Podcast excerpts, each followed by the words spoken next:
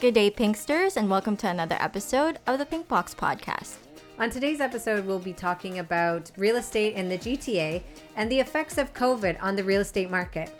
And today's episode, we have one of Toronto's top real estate agent, Charles Rocco.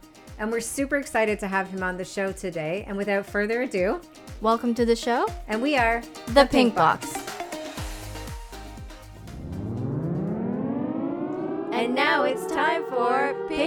Problems. Woo, woo, woo, woo. So, Cici, what is your uh, pink problem this week?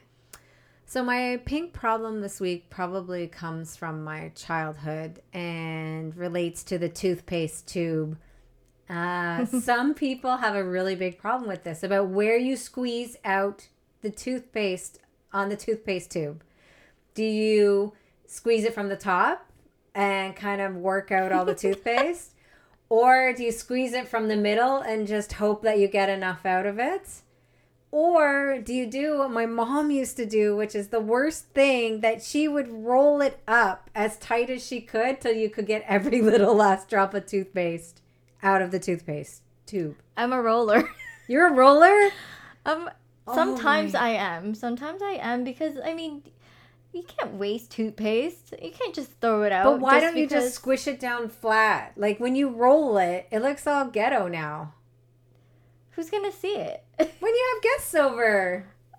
Oh, I mean, you put it aside. I mean, oh, we put ours all up fancy so you can see how neat okay. and organized we all are at our house. No, I, for me, the only problem with toothpaste is be considerate. You know, like push it, push it out so that you. There's what about the, next goop person, left on yeah. the end of it? Does that bug you if oh, they yeah. leave the goop? Yeah, like I'm sure kids like probably come in and like friggin' put their slobbers all over the end of the tube. There's the goop and the goop on the on the sink. Oh, when you spit it out. on the sink. Oh, okay. The scoop. Okay, but there's even the goop in the sink too, where you know when you spit, and then there's always that little bit of toothpaste that yeah. didn't get dissolved. Yeah. I think people have a problem with that too. Like if you do that, like wipe out the sink. Yeah, I mean, just be considerate. You know, if somebody else has to use the bathroom. That's right. We have a lot of bathroom issues. This is a problem, people, in a lot of people's houses. And the more we talk about it, the more others people, other people's problems like this come up. Okay, so what's yours this week then?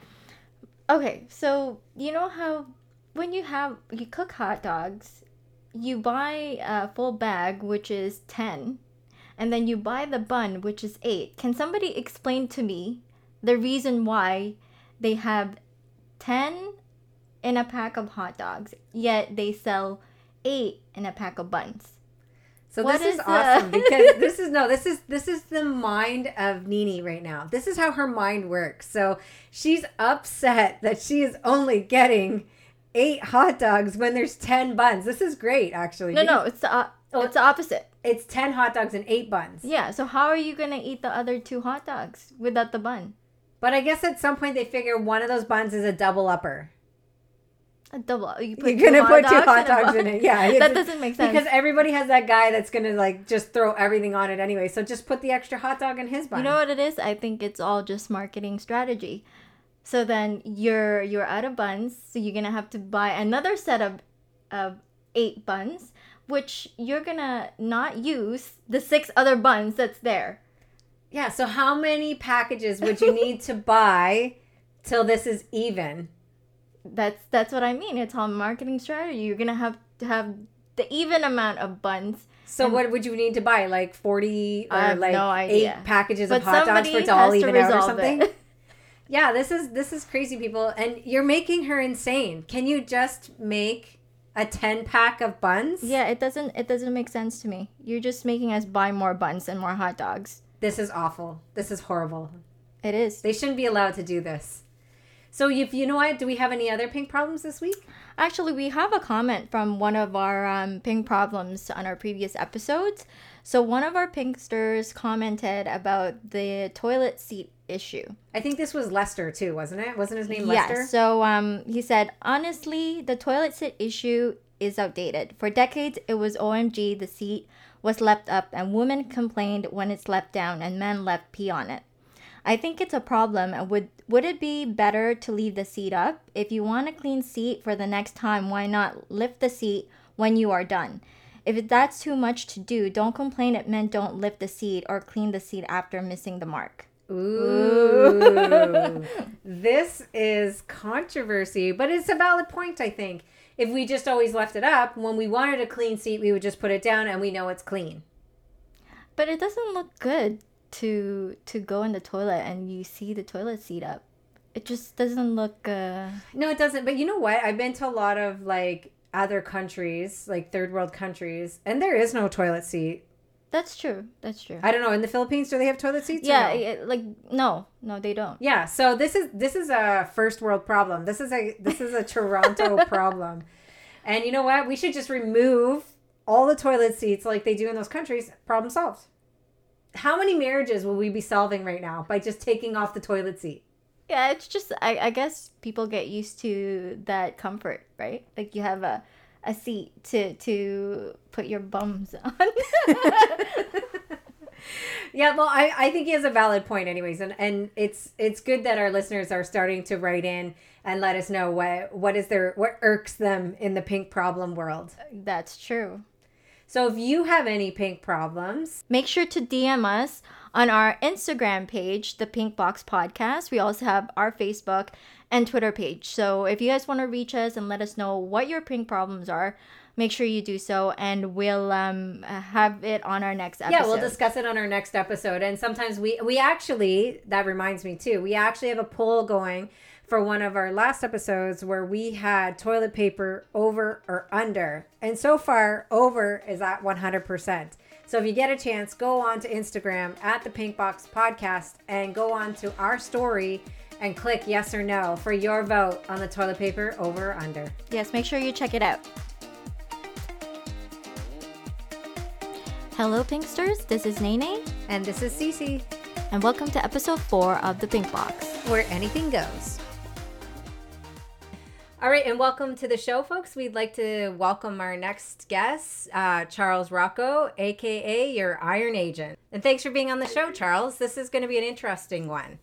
So, you're a real estate agent in Toronto, correct? I'm a real estate broker. Oh, you're a broker. My mistake. My mistake. And what's the difference between an agent and a broker for people that don't know? The only real difference is if I want to open my, up my own brokerage, I can do that. You have to take extra courses to get a broker designation.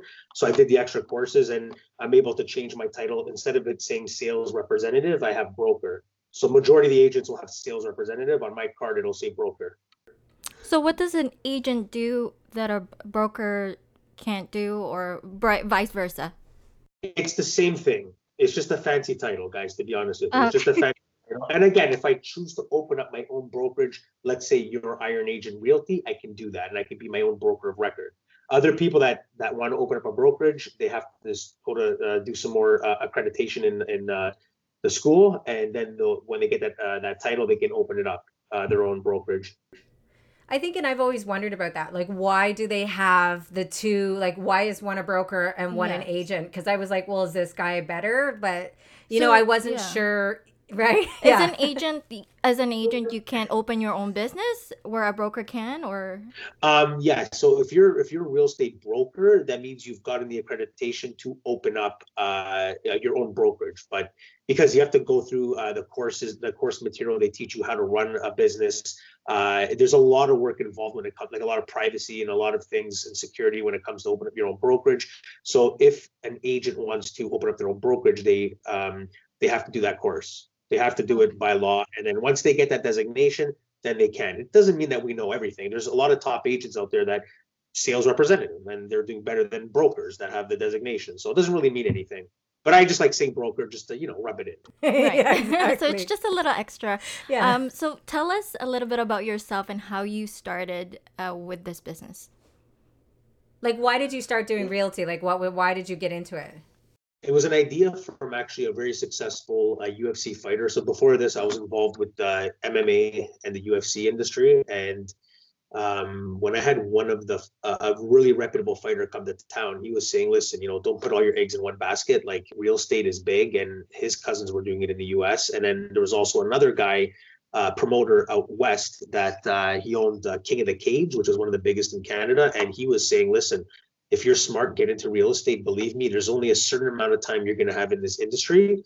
So I kind of reaped the rewards with the with the MMA, and then I, I, did it at the right time. I got my license, and I just utilized all the contacts and all the people I met, and uh, now I'm where I'm at. And uh, it, it is a busy lifestyle, but uh, that's how I got into it. I always I always love uh, you know I love um, videos and being out there and talking to people. So it was personality as well. What were you doing before this? Before you got into the business? Well, again, I was always involved with like uh, like I always opened up my own businesses. So I had like a car company when I was younger in my teenage years, and then um, before real estate, I opened up uh, a media company and and brought down uh, big time athletes, and we did seminars and appearances, and I was on camera, I was interviewing them, and and all that. So that's what I did before I got into real estate. And how long have you been actually doing real estate now? It, it's been ten years. So uh, actually, next year, in 2021, it'll be 10 years. Oh, that's great. That's a that's a long time. I mean, like, and what is the life expect expectancy of a realtor? Like, is it is it can they continue doing it forever for anybody who wants who's thinking about it, or is there kind of like a time slot where you kind of you know you kind of become like an athlete, you become expired kind of at one point in time? Yeah on, honestly there's a lot i just did a deal where the agent is like 70 years old so it doesn't matter.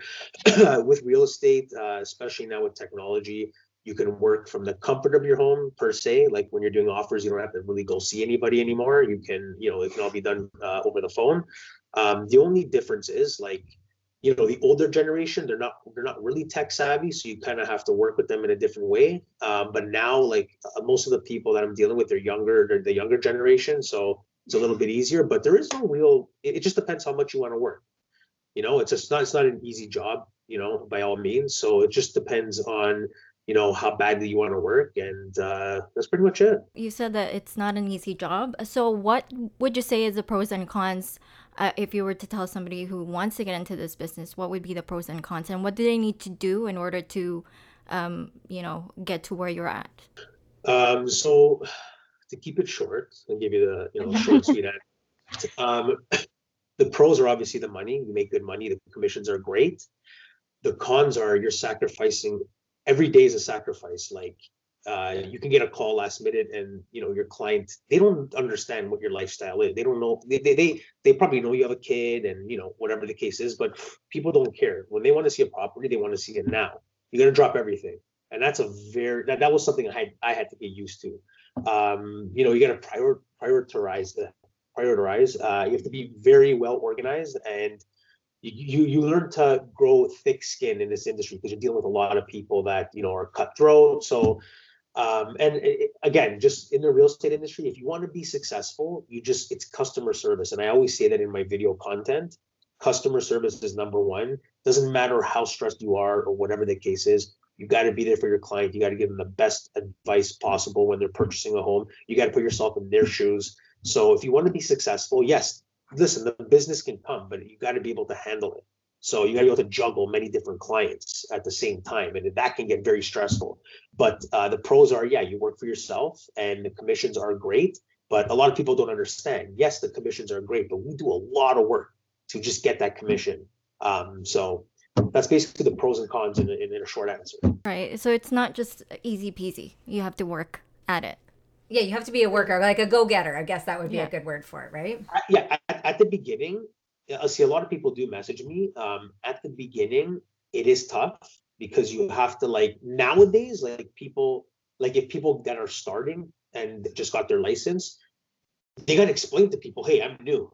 And people don't really want to deal with somebody who's new because they want somebody who's going to be like experienced and seasoned and, and understands and has been out there dealing with different situations. So I feel bad for the new realtors. However, there have been a few uh, new realtors in my office, Sutton Group Admiral, which is the largest Sutton Group in uh, Canada. Uh, sorry.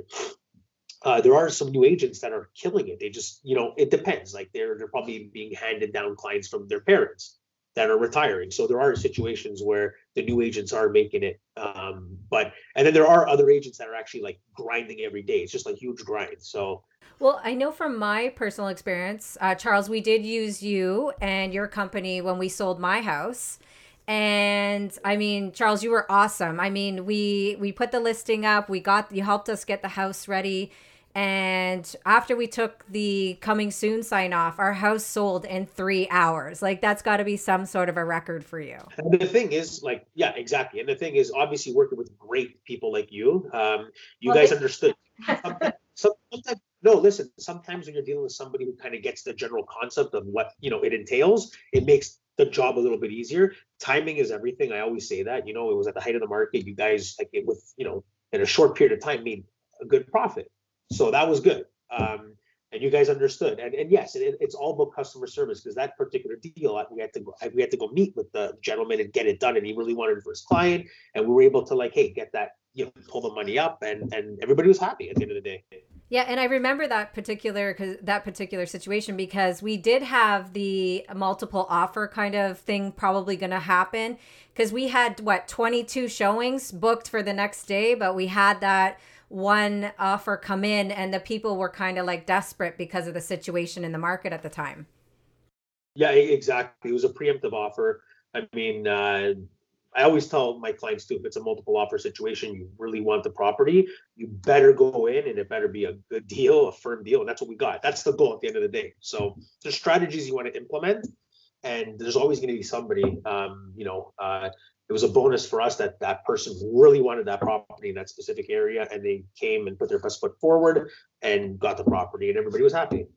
Yeah and i think that was the big thing was that people actually like when it comes down to it i see a lot of your videos online and a lot of people have had so many difficulties with other realtors, but then they get with you and realize that you have such a good customer rapport with even people that you haven't met yet that people want to deal with you for selling homes, which I think is a really good uh, quality to have in your type of profession.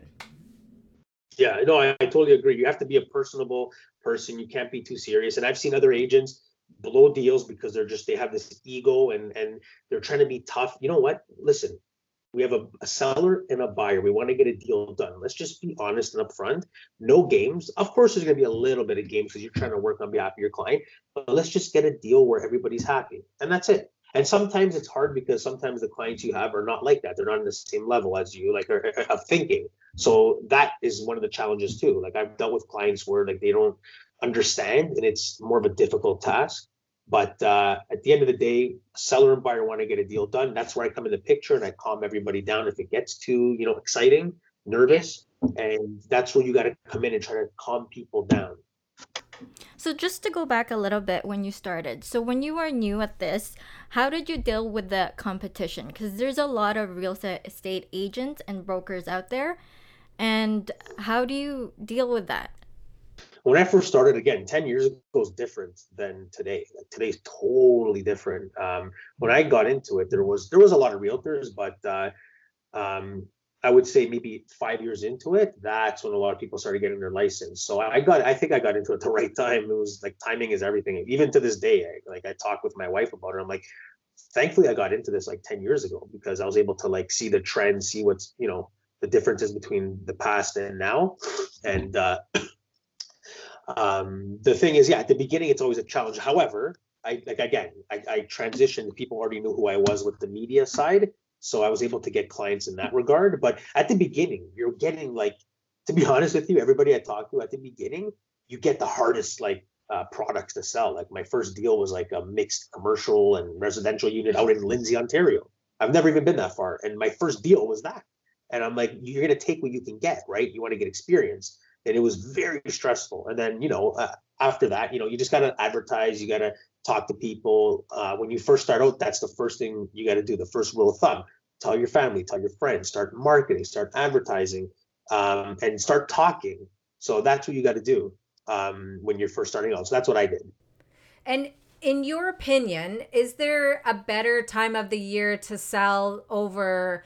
Other years and that's just on let's just say that's like a regular year. That's like not without covid. We'll get into covid in a, in a few minutes but like just on a regular you know i want to sell my house. Is there is it always better to sell in the spring or can people get deals better like maybe in the fall because maybe their house hasn't sold? Like in your opinion what do you think?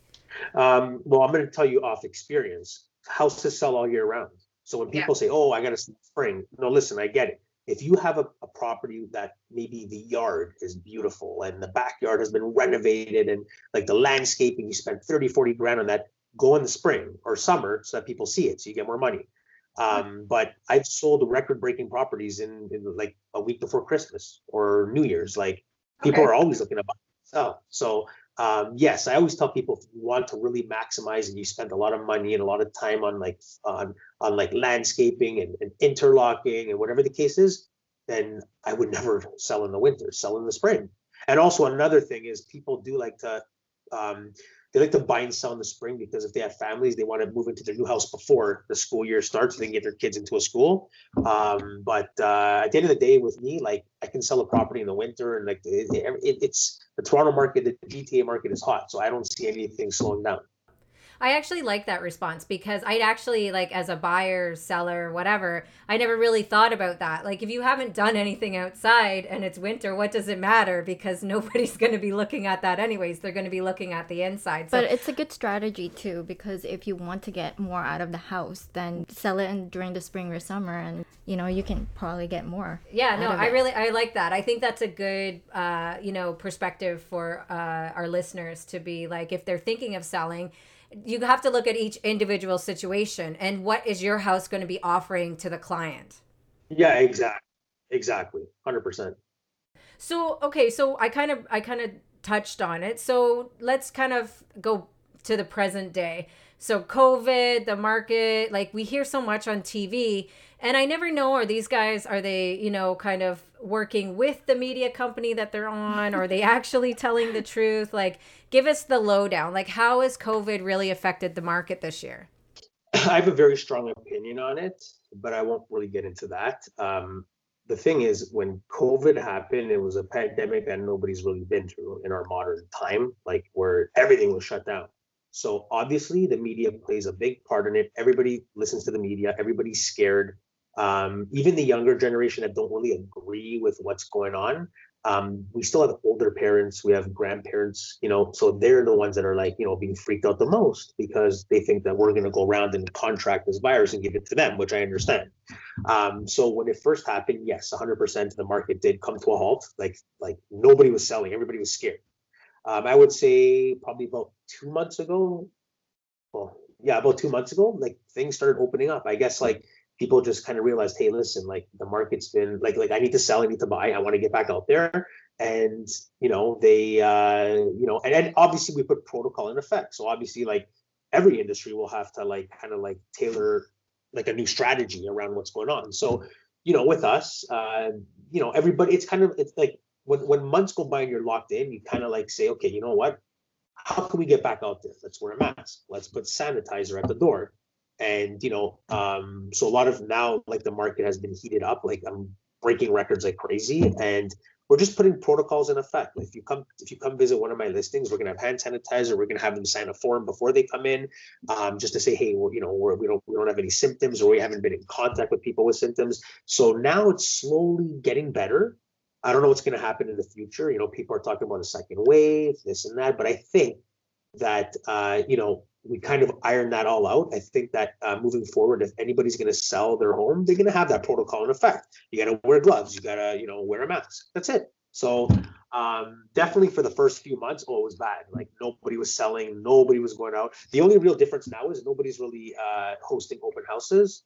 So uh, it's sort of like, hey, you know what? If you're a serious buyer, uh, you know, I'm gonna book a showing. Let's go see your property, and, and that. So you're getting more serious buyers. But right now, like I'm looking at listings in North Toronto, and it's just like booked solid all day. People are going in and out. So I think people are kind of over the COVID thing. They understand wearing a mask will help. So So there's no virtual um house open houses or anything like that. some people do a virtual open house. What I do is I just do a video, a promo video, take good pictures, get good photographers in there, showcase every part of the house so that before people come and take a look, they're actually seeing like, you know, the product.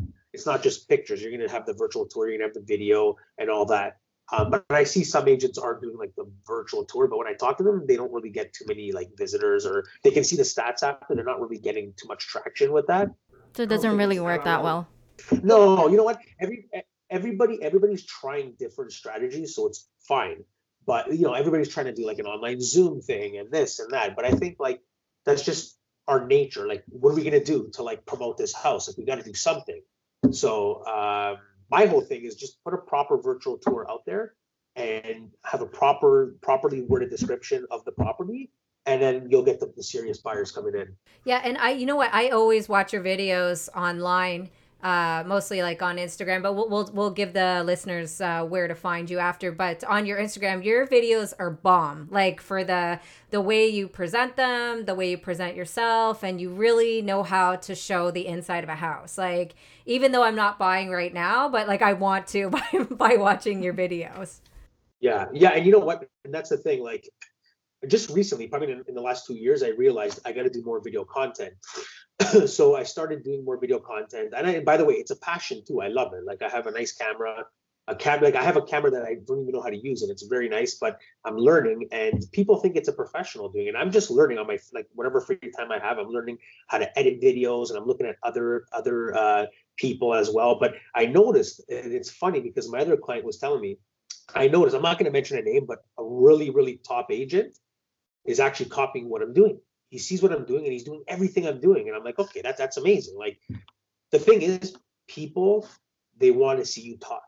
You have to have an edge over everybody else, but not everybody can talk. Not every, not everybody's comfortable on camera or what. They just want to, okay, put the house up. That's it, done. I, I get it. Some people they're making money without talking, whatever. But I think nowadays people want to hear you talk. They want to see what type of person you are, what type of character you are. So that's why I think video content is important, and that's where I'm like, this is nothing now. Like, like you know, uh, come September, I'm gonna have a lot more videos coming out. I'm gonna start addressing issues. Um, again, you don't want to talk too much because it gets boring. You just want to like hit those points, like, hey, this is you know, this is what I offer. This is what I'm doing. You're seeing it for yourself firsthand with the video content. So yeah. So you think that definitely helps to promote when you're more approachable and you talk to the clients and you have these videos. Yeah, you know what? Uh, I've been getting a lot of business because people have just been seeing my videos, and these are sellers that are like, "Hey, you know what? Like, I love this guy's video. Like, this is awesome." And another thing, they're like, "Hey, when I sell my house, I want to have some pride." I want to I want to be able to say to my family, hey, look at my agent. Look what he's doing. Like, look at those nice drone shots, those aerial views. Look at how he's talking, how he's how he's explaining this and explaining that. People want that, and then they'll share it with. And, and the funny thing is, those videos go viral. People are going to share them to their friends and everything. People see it. You, how many properties have I sold? I'll give you one instance. Uh, I had a property in Uxbridge.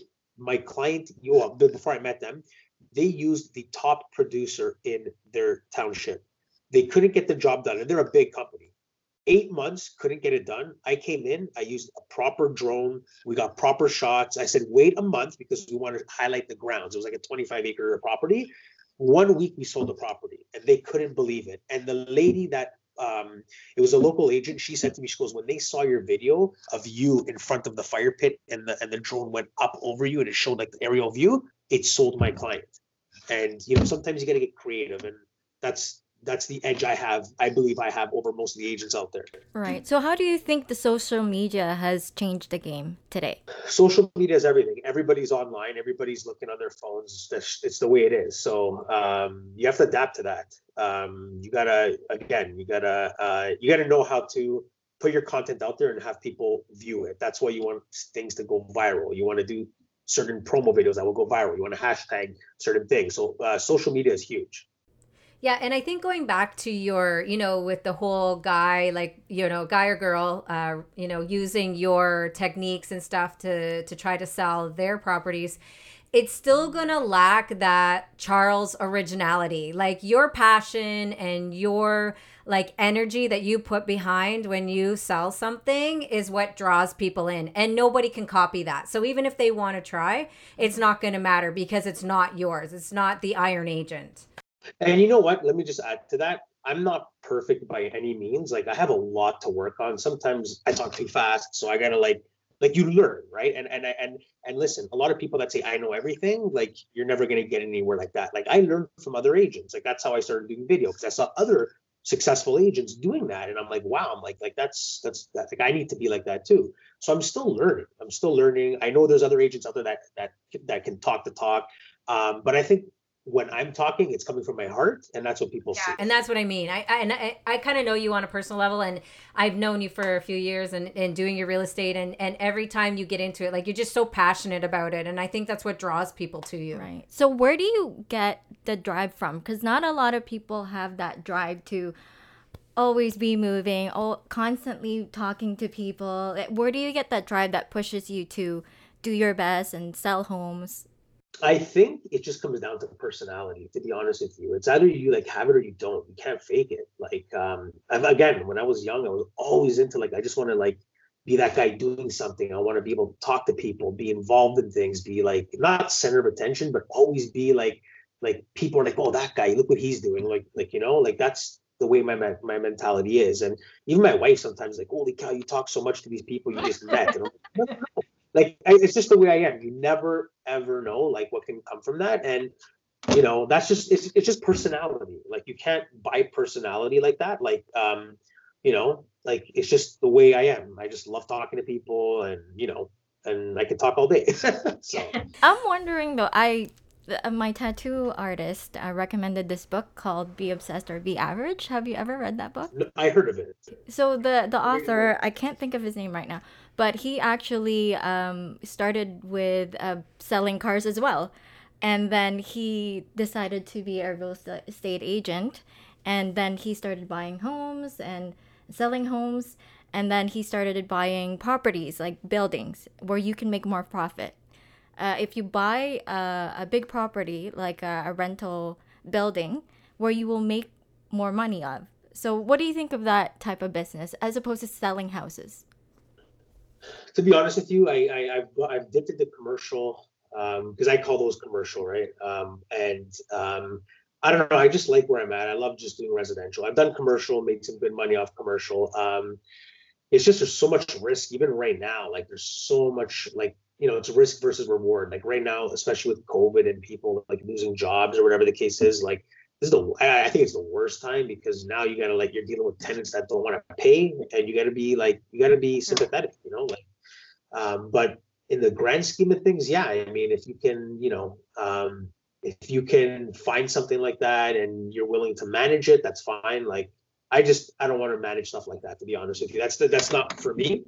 Mm-hmm. I'm more of like I just want to sell homes, invest into other things, invest into real estate, um, but make it as, as easy as possible because I've dealt with a lot of clients, elderly clients that they have properties like that and they're losing their mind. They're like, I'm 70 years old. I, I don't want to deal with this anymore. And they're just like, there's a lot of them that are just selling them. They're just selling them like, I want to get out of this. I don't want to chase people for rent. I don't want to, you know, but it, but listen, at the end of the day, if the numbers work, it is a lucrative business and it's something that you can pass down to your family. So it's definitely, you know, a, a good thing to get into.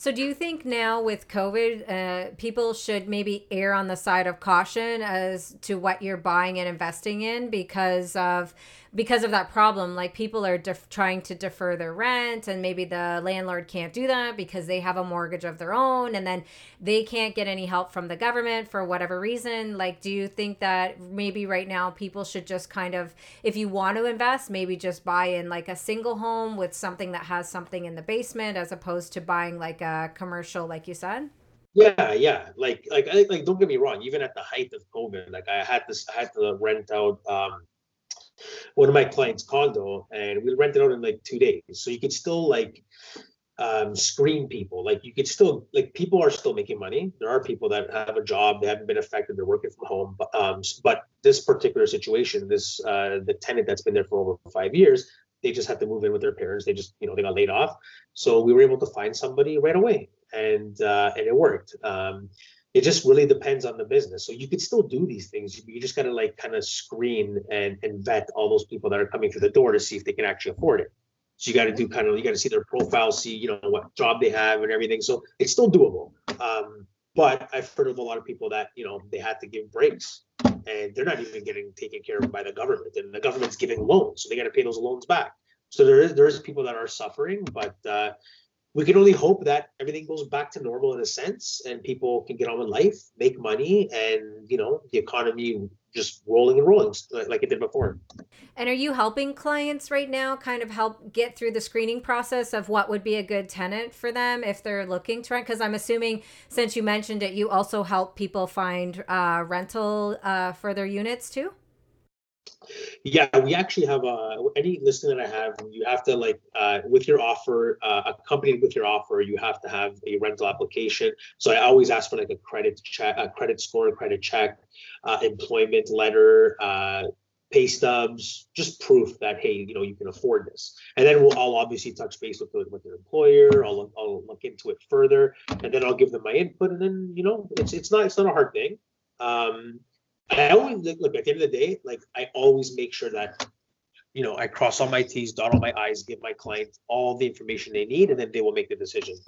Yeah, and I mean, like, no, nobody's perfect. I mean, we can screen everybody we want, but as we know, things can go chaos at any point in our lives. So, I mean, you obviously do the best job that you can to find the right right person for your client. You're totally right because here's the thing. I'll give you two examples. I've had, uh, and actually, to be honest with you, in 10 years, only like I had one scenario where somebody was a good tenant, AAA tenant. When we say AAA, everything checks out. After six months they had to leave. Something happened in their life they had to leave. So there is times where that's going to happen.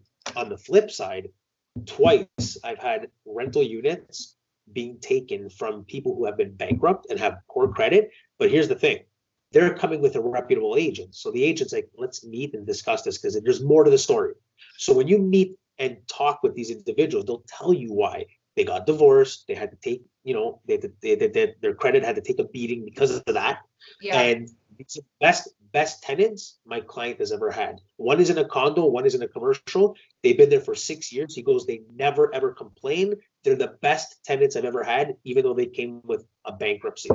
So I always tell my my my, my clients that I go, you never know. You got to hear people out because people get scared when they hear that. So you got to hear people out and you got to kind of use your judgment on that and say, okay, you know what?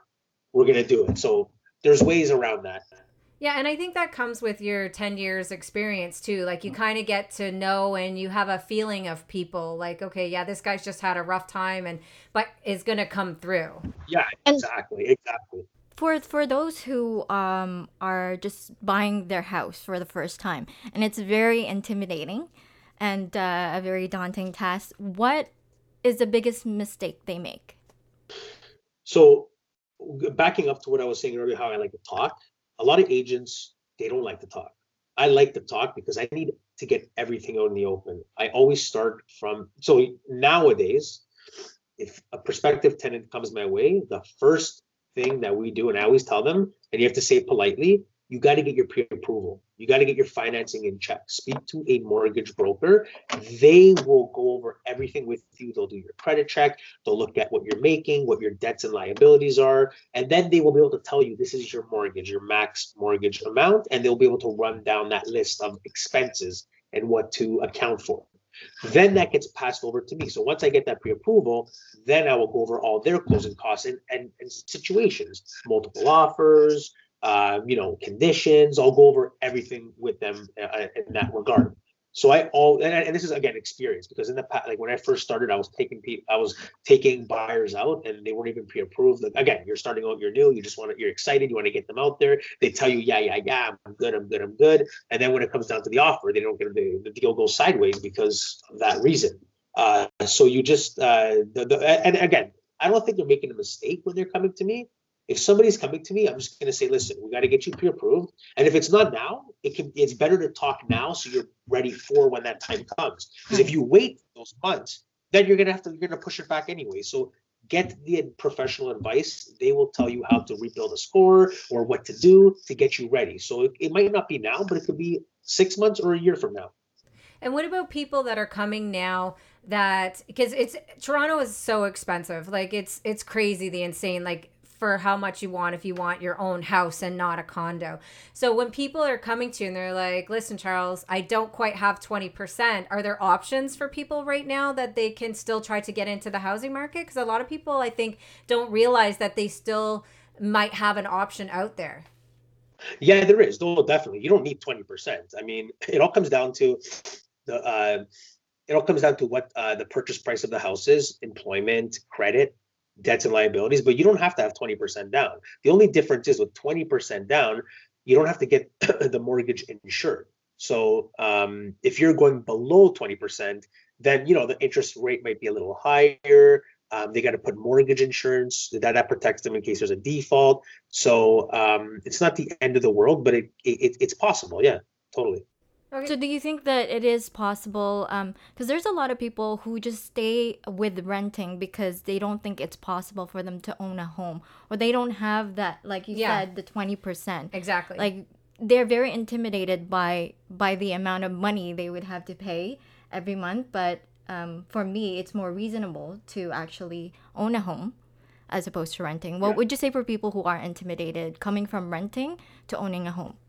Well, I've had that last year. Two of them, uh, they just reached out to me. They saw my videos, and I actually was talking about that in one of my videos last year.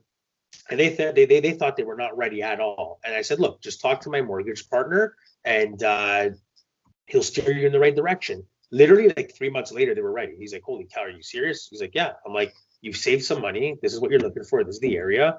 You're good to go. And they were shocked. They were surprised.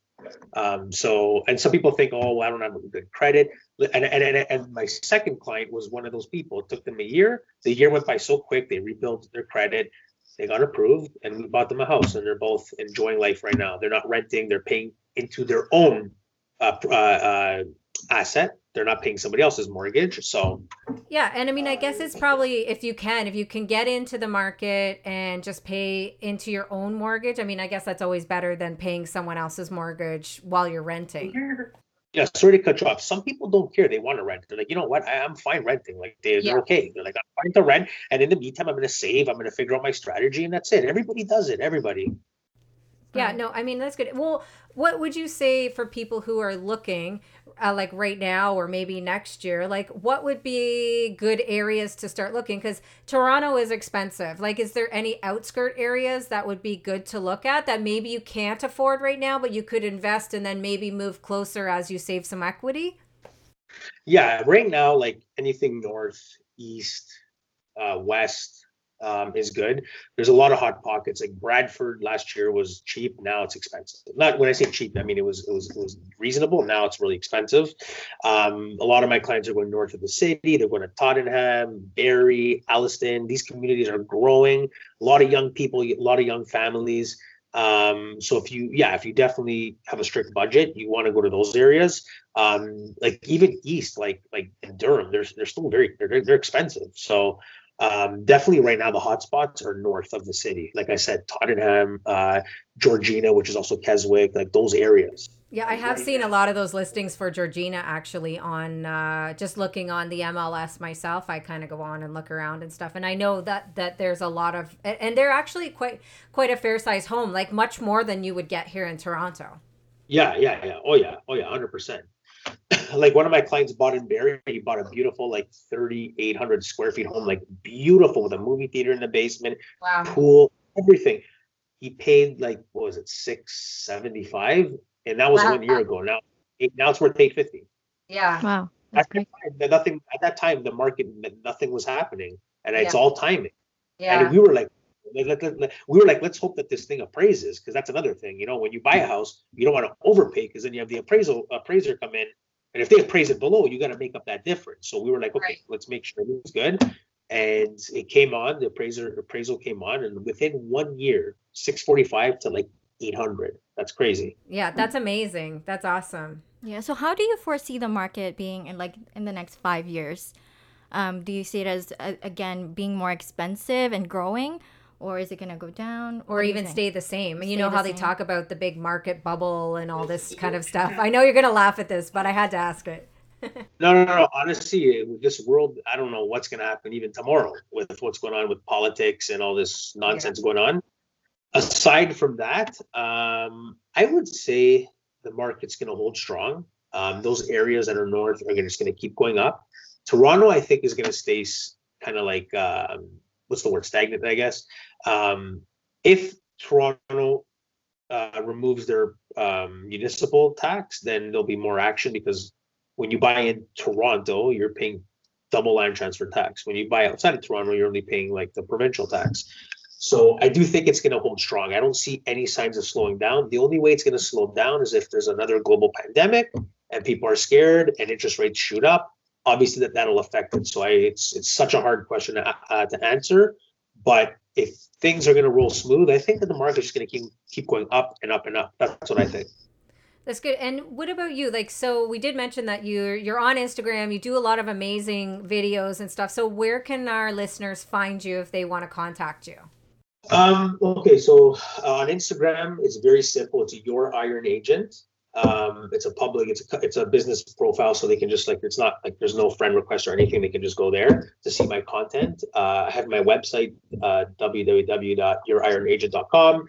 And then all my contact information's on there, and uh, they can contact me if they have any questions. I love to talk to people, so I do get a lot of messages. So if anybody has, and even if they even if they're working with an agent and they just want to get my opinion, I will still love to talk to them. So that's how I am. I'm approachable, I'm friendly, and I'll do my best to help anybody out.